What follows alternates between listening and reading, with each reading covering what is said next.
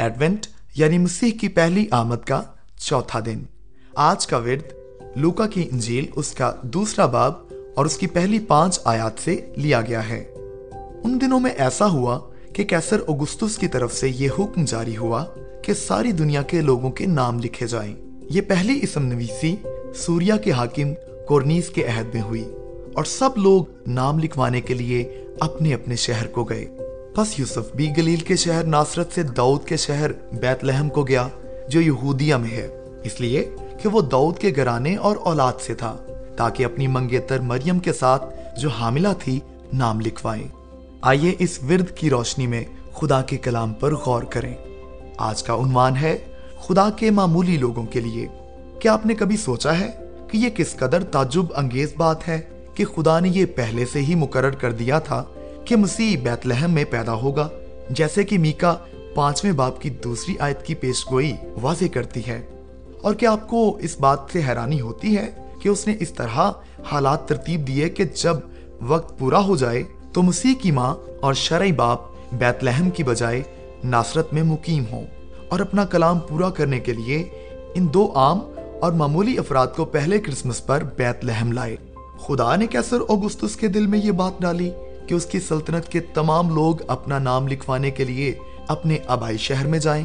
اس نے دو لوگوں کو ستر میل کا سفر کرانے کے لیے پوری دنیا کے لیے ایک فرمان جاری کرایا۔ کیا آپ نے کبھی میری طرح محسوس کیا ہے کہ دنیا کے سات کھرب لوگوں میں جہاں بڑی بڑی سیاسی، معاشی اور معاشرتی تحریکیں چل رہی ہیں اور بہت سے عالمی شہرت و مقبولیت والے اور اثر و رسوخ والے لوگ رہتے ہیں، ان میں میں کس قدر عام اور معمولی شخص ہوں؟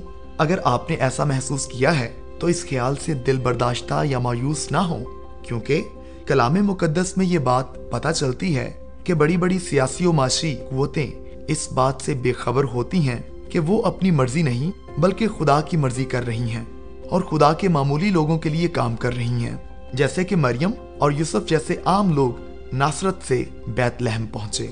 خدا نے اپنا کلام پورا کرنے اور اپنے بچوں کی ضروریات پوری کرنے کے لیے ایک سلطنت کو استعمال کیا۔ یہ نہ سمجھیں کہ آپ اپنی چھوٹی سی دنیا میں برے حالات کا اس لیے تجربہ کر رہے ہیں کیونکہ خدا کا ہاتھ چھوٹا ہو گیا ہے۔ خدا ہماری خوشحالی یا ہماری شہرت کے لیے نہیں، بلکہ ہمیں پاک بنانے کے لیے سب کچھ کرتا ہے اور اپنے راست مقاصد پورے کرنے کے لیے وہ دنیا پر حکمرانی کرتا ہے۔ امثال کی کتاب اس کے اکیسویں باب کی پہلی آیت میں مرکوم ہے، بادشاہ کا دل خدا مند کے ہاتھ میں ہے۔ وہ اس کو پانی کے نالوں کی مانند جدھر چاہتا ہے، پھیرتا ہے۔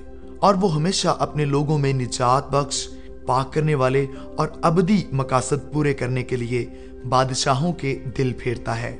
وہ چھوٹے لوگوں کا بڑا خدا ہے۔ ہمارے پاس خوش ہونے کی بہت بڑی وجہ ہے۔ دنیا کے تمام بادشاہ، حکمران، صدر وزیر اعظم افسران، بغیر جانے ہمارے آسمانی باپ کے فرمان بجا لاتے ہیں تاکہ ہم جو اس کے فرزند ہیں اس کے بیٹے یسو مسیح کی مانند بن سکیں اور اس کے ابدی جلال میں داخل ہوں۔